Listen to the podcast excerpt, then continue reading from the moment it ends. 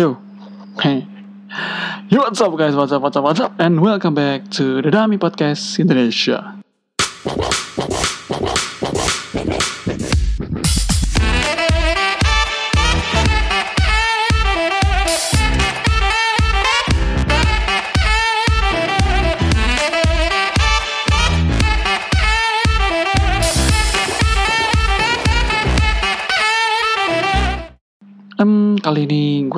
Rahman Karel dan gue sendirian. Ya, terpaksa sendirian lebih tepatnya karena Kova sedang menjalani masa weekend. Dia butuh liburan, butuh liburan dengan berkumpul dengan keluarganya dan hmm, gue rekam ini hari Kamis tanggal 18. Eh, sebenarnya bukan hari Kamis lagi sih.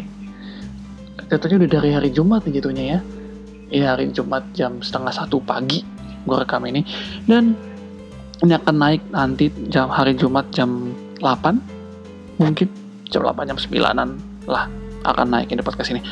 Uh, mumpung kemarin kita baru merayakan yang namanya pesta demokrasi tanggal 17 kemarin gue mau bahas mengenai ini mengenai masalah pesta demokrasi ini. Hmm, seperti yang kita tahu tanggal 17 kemarin itu adalah sebuah pemilihan dan pemilihan yang terbesar yang pernah ada. Karena lu milih bukan cuma bukan cuma milih presiden tapi lu memilih anggota legislatif baik DPR, DPRD dan DPD gitu kan. Dan ya overall berjalan dengan baik ketika pemilu bahkan ah, mencerminkan sekali bahwa di beberapa daerah mencerminkan bahwa ini menjadi sebuah pesta yang sangat menyenangkan gitu kan. Tapi uh, sebelum sebelum itu gue mau kasih tahu gue coba mau kasih mengingatkan bahwa kemarin-kemarin sebelum pemilu itu rasanya dunia tuh chaos bro. Rasanya dunia itu hancur dan feels like teror di mana-mana. Maksud teror dalam di, di media sosial ya teror di mana-mana ujaran kebencian di mana-mana. Ya tidak seperti Indonesia seperti biasanya lah pokoknya lah ya. Rasanya aneh gitu aneh aja pokoknya rasanya deh berbeda. Dan bukan seperti Indonesia yang kita kenal gitu kan uh, dan itu memuncak ketika Prabowo dan Jokowi mendaftar untuk menjadi calon presiden dan wakil presiden bersama Mbak Sandi dan Ma'ruf Amin gitu. Dan itu dari situ udah mulai memuncak, memuncak, memuncak, memuncak sampai akhirnya ketika masa kampanye berakhir, ketika hari Minggu kemarin itu ya, ketika debat terakhir, setelah masa kampanye kampanye terakhir itu. Dan lu, lu semua yang ngelewatin ke masa-masa kemarin itu pasti yakin dan percaya bahwa wah ini bakal chaos ketika pilpres. Bakal chaos parah. Kenapa? Karena waktu di media sosial aja lu udah kerasa chaos bro. Walaupun ini sih yang gue bingungin sih. Maksud gue di media sosial tuh orang bisa garang bro. Di media sosial lu orang orang itu bisa ngatain yang nggak sependapat dengan dia ya. Bisa ngatain dia goblok bego dan lain hal semacamnya. Bisa ngancam bunuh dan hal lain-lain gitu loh. Tapi ketika ketemu tuh sebenarnya biasa aja dan cenderung ketawa-ketawa cenderung toleransinya tinggi gitu kan tapi di sosial media itu semuanya rusuh rusuh parah di media sosial. Berasa tidak ada kehidupan lain selain mereka dan kroni-kroninya. Kayak gitu ya. Entah cebong tak kampret itu lah pokoknya. Lalu tadi yang gue bilang feeling gue merasa bahwa ketika pilpres ini akan menjadi pilpres yang paling rusuh ternyata beruntungnya tidak terjadi.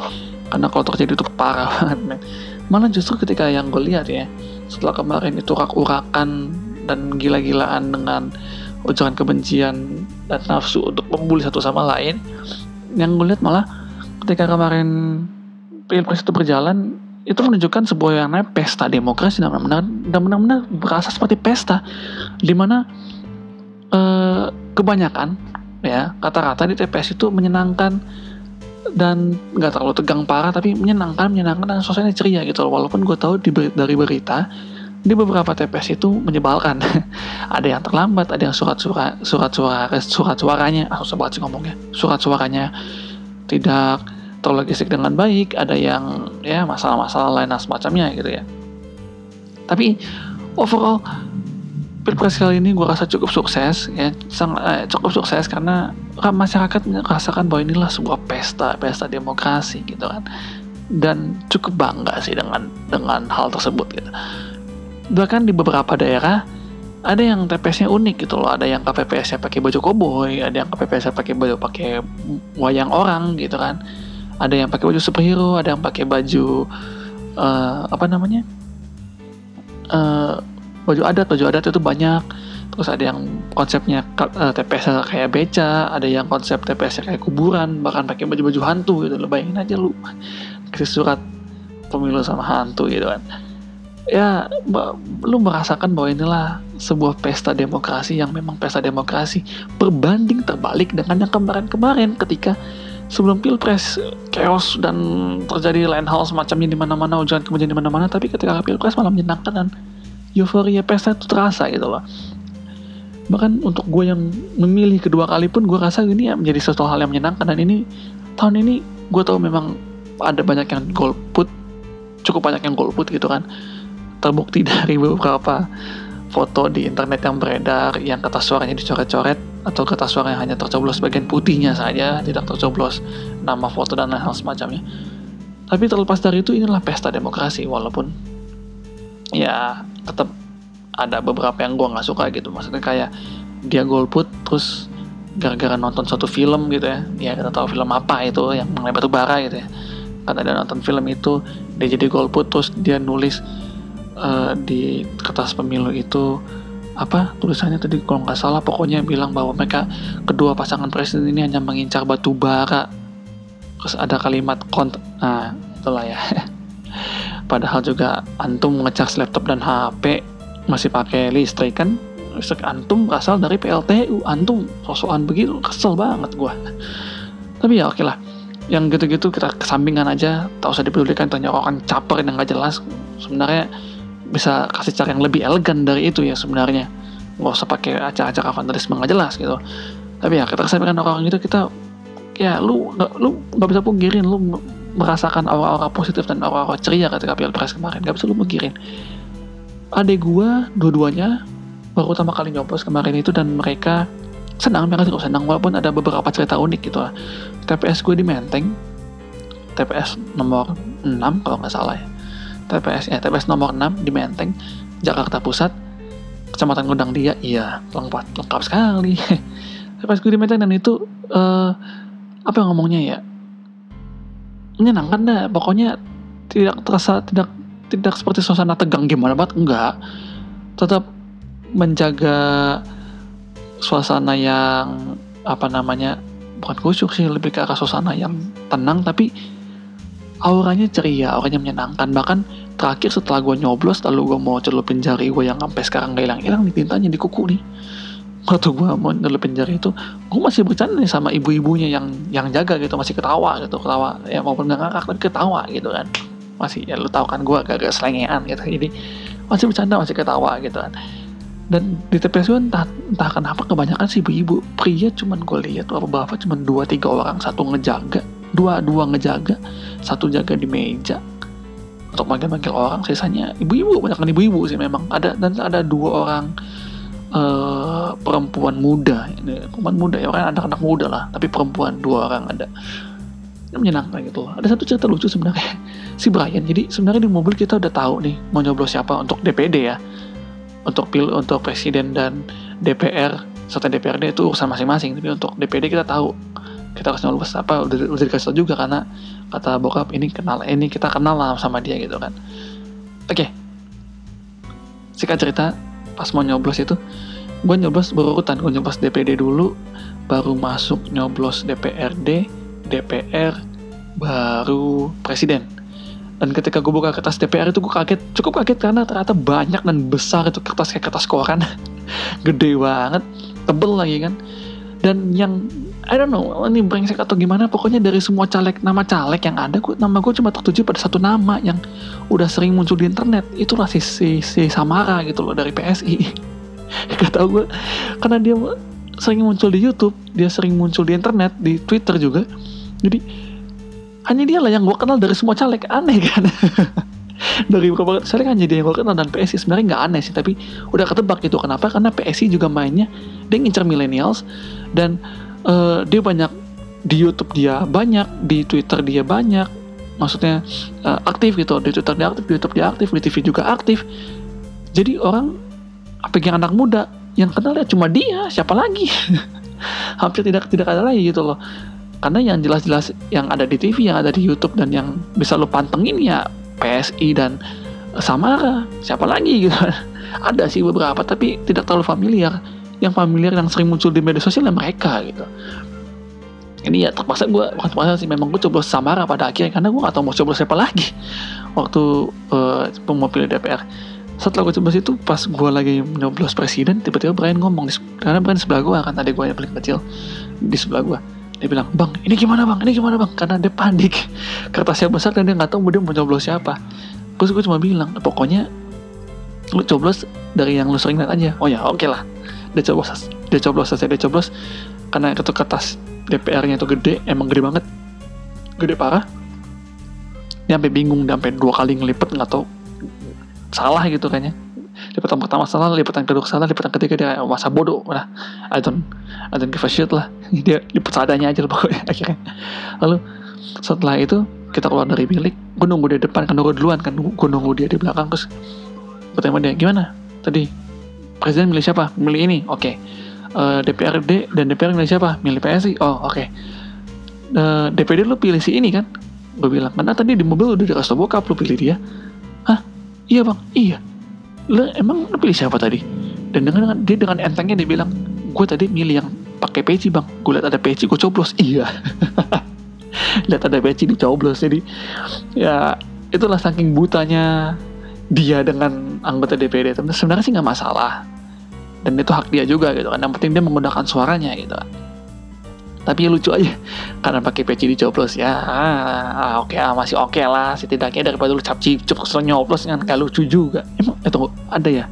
Di antara kalian yang cap cip kes nyoblos ya pasti ada nih nggak mungkin nggak ada dong. Dan uh, ya setelah itu gua rasa gua rasa bahwa setelah pilpres oh hidup ini akan tenang gitu kan. Ah ternyata omong kosong saudara hari ini pun juga masih banyak sisa-sisa euforia. Seharusnya seharusnya nih ya setelah lu pesta yang lu bawa pulang ke rumah adalah satu capek udah pasti. Yang kedua adalah euforia pesta itu sendiri dan aura-aura pesta itu sendiri. Yang maksudnya aura-aura positif kan lu habis pesta gitu kan. Ternyata sampai sekarang juga aura-aura positif itu ada namun hanya ketutup hanya saja ketutupan dengan aura-aura negatif yang terlalu kelam dan pekat gitu. Di sosial media di, di sosial media banyak banget nih yang um, apa istilahnya? Yang sakit hati lah, yang apa, yang terlalu gimana. Ya, ya lu bisa lihat lah di televisi dan di sosial media ya, ada paslon yang sakit hati lah, ada yang ya, ya gitu gitulah yang kalau orang bilang halu dan semacamnya gitu kan, ya gimana ya, maksud gua ini seharusnya ini menjadi satu pelajaran bahwa ketika lu kalah, lu harus menerima kekalahan itu dengan lapang dada, dan ini terjadi sama PSI. PSI ketika mereka kalah, mereka nggak tembus Senayan. DPRD Jakarta mereka tembus, tapi Senayan untuk untuk DPR di ya untuk untuk DPR lah mereka nggak tembus. Mereka dengan lapang dada mereka umumkan bahwa mereka kalah. Dan mereka bilang mereka akan kembali nanti gitu loh. Walaupun mereka kalah, setidaknya mereka bisa menunjukkan bahwa ya gue ngaku gue kalah dan ya udah yang dan itu udah udah udah terjadi tapi setidaknya mereka gentle mereka mau mereka kalah gitu kan. Dan ini jadi pelajaran yang bisa kita ambil bahwa ketika lu udah melakukan hal yang terbaik ketika lu udah melakukan hal yang terbaik dan itu tidak terjadi sesuai dengan rencana lu ya udah it's okay. Try again. Di kesempatan di kesempatan selanjutnya lu lu akan mencoba lagi gitu kan. Dan lu harus mencoba untuk menjadi lebih baik lagi daripada usaha lu yang kemarin dan itu pelajaran yang bisa gue ambil dari PSI mereka dengan lapang dada dengan luar biasa menerima kekalahan itu. Walaupun gue tahu siapa sih yang gak kecewa gitu kan ketika lu capek-capek bangun partai dan gak tembus ke Senayan untuk memperjuangkan hak rakyat gitu kan ya it's okay lah. Kecewa tetap ada dan pasti ada gitu tapi tidak sampai halu juga sih. Dan itu sangat berarti gitu. Jadi um, after seharusnya ini ya seharusnya setelah lu berpesta demokrasi setelah lu pesta ada after party kan seharusnya after party itu menyenangkan. Tapi gue hanya melihat ada hanya ada sedikit aura positif di mana uh, persatuan cebong kampret ini masih tetap berjalan gitu. I don't know mungkin sampai bulan di mana pilpres ini berakhir gitu. Tapi tapi kita sebagai orang-orang muda yang waras nih ya kita sebagai orang muda yang waras harusnya kita uh, sih lebih baik kita tidak ikut-ikutan lah maksud gue nggak sampai gimana banget lah lu bisa ikutan kan itu hak lu gitu tapi yang gak sampai membuli dan parah gimana banget lah gitu. Ya biarkan saja biarkan saja mereka dengan dunianya ya kita dengan dunia kita kita kembali normal dan berjalan seperti biasanya. Kalau ya kalau itu kalau kita masih waras ya kita bertindak waras gitu ya. Ya let it gitu loh. Ya yang yang yang terjadi ya terjadilah seperti itu gitu kan. Jadi gue harap setelah pilpres kemarin ini after partinya akan menjadi suatu hal yang menyenangkan. Entah ya gue tau memang nih aura, mungkin aura negatif ini akan bertahan don't know seminggu dua seminggu dua minggu. Tapi kuncinya nih sekarang ada di kita nih di kita kita yang yang waras yang bukan fans fanatik banget gitu loh. Kuncinya sekarang kunci kuncinya sekarang susah banget gue ngomongnya kuncinya sekarang tuh ada di kita. Bagaimana kita menyikapi hal ini gitu kan. Mau kita menyikapi dengan negatif positif ya it's up to me gitu. It's it's up to you gitu kan. Terserah kalian mau gimana kalian menyikapinya tapi ingat bahwa ketika kalian berada di sosial media di mana itu sudah ruang berbicara umum kalian juga harus tahu apa itu resikonya. Maka bertindaklah cobalah untuk tidak menambahkan bensin tapi malah menambahkan air supaya kembali persahabatan itu tetap ada. Lu nggak capek apa dan gue yakin sih lu pasti capek gitu kan. Ngeliat kemarin tuh media sosial tuh rapuhnya. Wah mana udah bilang parah banget cuy. Terlalu dikit-dikit apa dikit-dikit baper dikit-dikit singgung. Ah singgung ah nah, parah deh pokoknya kemarin lah di media sosial kita dan di dunia nyata kita gitu kan. Ya cobalah cobalah cobalah untuk uh, kita kita sendiri menjadi agen perubahan kalau istilah gue ya. Kita sendiri menjadi agen perubahan. Kita berikan suasana positif, kita berikan suasana yang cukup menyenangkan dan mengatakan, hey, biar sudah lewat, biarkan saja KPU menjalankan tugasnya dan kita kembali seperti normal, seperti biasanya. Tidak tidak perlu bermusuhan. Benar gak? Buat apa lu bermusuhan kalau ujung-ujungnya lu juga butuh mereka? Kan ngejilat lu udah sendiri. Lu sekarang boleh bilang bahwa, wah si ini banget, bla bla bla bla bla. Tapi in the end of the day lu akan membutuhkan dia gitu kan. Ya buat apa itu tidak tidak tidak tidak perlu juga sampai segitu segitunya gitu kan jadi ya baik lagi. Kuncinya kuncinya ada di kita nih untuk bisa menetralkan kembali media sosial gitu kan. Untuk bisa membawa ranah media sosial menjadi lebih baik lagi. Kuncinya ada di kita. Kita mau buat mau nambahin bensin atau mau nambahin air ya? Balik ke kita. Tapi ya, ya itulah. Itulah demokrasi dan uh, jujur gue semakin dewasa walaupun yang gue tanya penderitaan semakin dewasa. Tapi um, pesta demokrasi Indonesia ini disorot dunia dan dunia cukup senang gitu maksudnya bukan cukup senang sih dunia cukup bangga karena Indonesia uh, bisa menjalankan sebuah pesta demokrasi yang aman tentram dan damai gitu kan. Belajar dari negara-negara demokrasi sebelumnya. Dan bahkan kalau gue baca di beberapa surat kabar luar negeri gue lupa tadi pagi sih gue bacanya gue gue lupa apa sumbernya gitu. Entah Washington entah apa. Ya mereka bilang bahwa Indonesia sukses menjalankan pemilunya sebagai sebagai sebuah negara demokrasi di mana negara-negara demokrasi yang lain yang negara-negara berkembang lain juga bisa mencontoh dari Indonesia gitu. Gue sebagai warga Indonesia sebenarnya cukup bangga sih dengan hal itu bahwa, bahwa kita ternyata jadi menjadi panutan bagi yang lain gitu kan. Ya balik lagi lah. Semuanya ada kuncinya dari kita lah untuk menyikapi istilahnya after partinya ini kuncinya ada di kita dan untuk menyikapi segala sesuatunya. Dan gue sebenarnya pribadi cukup menyayangkan ya cukup menyayangkan karena I don't know media sosial kita uh, maksud gue media mainstream kita ini gue rasa terlalu apa ya ya gue tahu memang mereka butuh pemberitaan yang seru tapi ya kebanyakan hanya mengulas itu itu aja sampai kita bosan dan muak sendiri.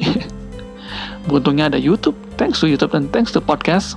Buntung ada gitu podcast ya jadi ada sebagai hiburan alternatif sebagai hiburan alternatif gitu ya. But um, I don't know mungkin TV juga harus banyak berbenah gitu ya. Ya gue tau memang program-program TV masih dibutuhkan gitu tapi maksud gue enough is enough lah cukuplah dengan program-program yang terlalu menyudutkan satu dan dua hal lainnya. Um, ya sebenarnya sih gue mau ngomongin itu doang. Mau ngomongin betapa bahagianya kita di pesta demokrasi kali ini gitu loh di mana semua berjalan dengan baik, semua berjalan dengan aman dan ya gue tau emang tadi gue bilang di awal bahwa beberapa tempat mungkin beberapa TPS mungkin tidak menyenangkan karena ada yang kehabisan kehabisan surat suara, ada yang logistiknya nggak nyampe gitu kan. But overall it is good gitu loh, semuanya itu baik-baik aja. All is well. Nggak ada yang perlu lo cemaskan. Siapa pun nanti presiden terpilih ya presiden terpilih melalui hasilnya KPU hasil real countnya KPU kita harus terima dan ini yang harus menjadi pelajaran juga buat kita ya. Entah kita entah kita di organisasi entah kita di mana pun kalau lu melihat bahwa si A sudah terpilih untuk memimpin lu gitu loh di organisasi di kelas di, di mana pun lu berada ya udah mainkan saja. Terus saja apa yang apa yang dia mau. Kalau dia, dia salah kita koreksi kalau nggak mau ada kalau dia nggak mau dikoreksi ya ya kita yang cari celah bagaimana cara supaya dia sadar gitu kan. Ya kalau ngomong enteng memang tapi maksud gue ikutin aja ikutin aja aturan mainnya dan kita lihat siapa yang nanti akan menang. Tetap kalau kata orang kemenangan kemenangan ini untuk kemenangan Indonesia gitu kan. Kalau kata uh, kalau kata calon-calon presiden ini bahwa memang apa pun yang terjadi Indonesia tetap tetaplah Indonesia. Kita sebagai orang Indonesia kudu melakukan yang terbaik gitu melakukan hal yang terbaik untuk bisa menatap Indonesia ke depannya. Karena Indonesia bukan dibangun dari yang uh, kemarin-kemarin aja tapi Indonesia itu dibangun dari sekarang sampai nanti ke depannya bagaimana dengan belajar dari masa lalu. Kayak gile keren banget ngomongan gue ya udah 20 menitan gue ngomong di podcast.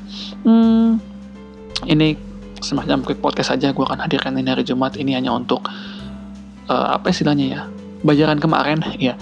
Bayaran kemarin seharusnya kemarin gue ngupload podcast malam minggu itu tapi gue tidak enak badan dan editan juga belum selesai jadi terpaksa gue skip lah. Dan minggu besok gue akan balik uh, demi podcast akan balik normal kita akan bahas lagi topik-topik menarik lainnya. Um, apalagi itu ngomong-ngomongnya oh ya jangan lupa dengerin segmen baru kita yaitu segmen dari kacamata di mana tuh bahas film, TV series dan game walaupun gamenya juga belum belum ini karena gue bingung mau bahas game apa. Tapi uh, hari Selasa gue akan usahain gue akan bahas mengenai Game of Thrones akan bahas mengenai Hellboy kenapa buruk banget buluk banget gitu kan. Dan ada satu game Mortal Kombat yang gak jadi masuk ke Indonesia di Bennett gitu. Dan itu akan gue bahas nanti di podcast dari kacamata. Well terima kasih sudah mendengarkan kami podcast Terima kasih Anda sudah ikut memilih bagi yang sudah memilih. Terima kasih bagi kalian yang sudah mengikuti jalannya proses pemilu kita. Menyenangkan menyenangkan bisa party bersama satu Indonesia. Iya.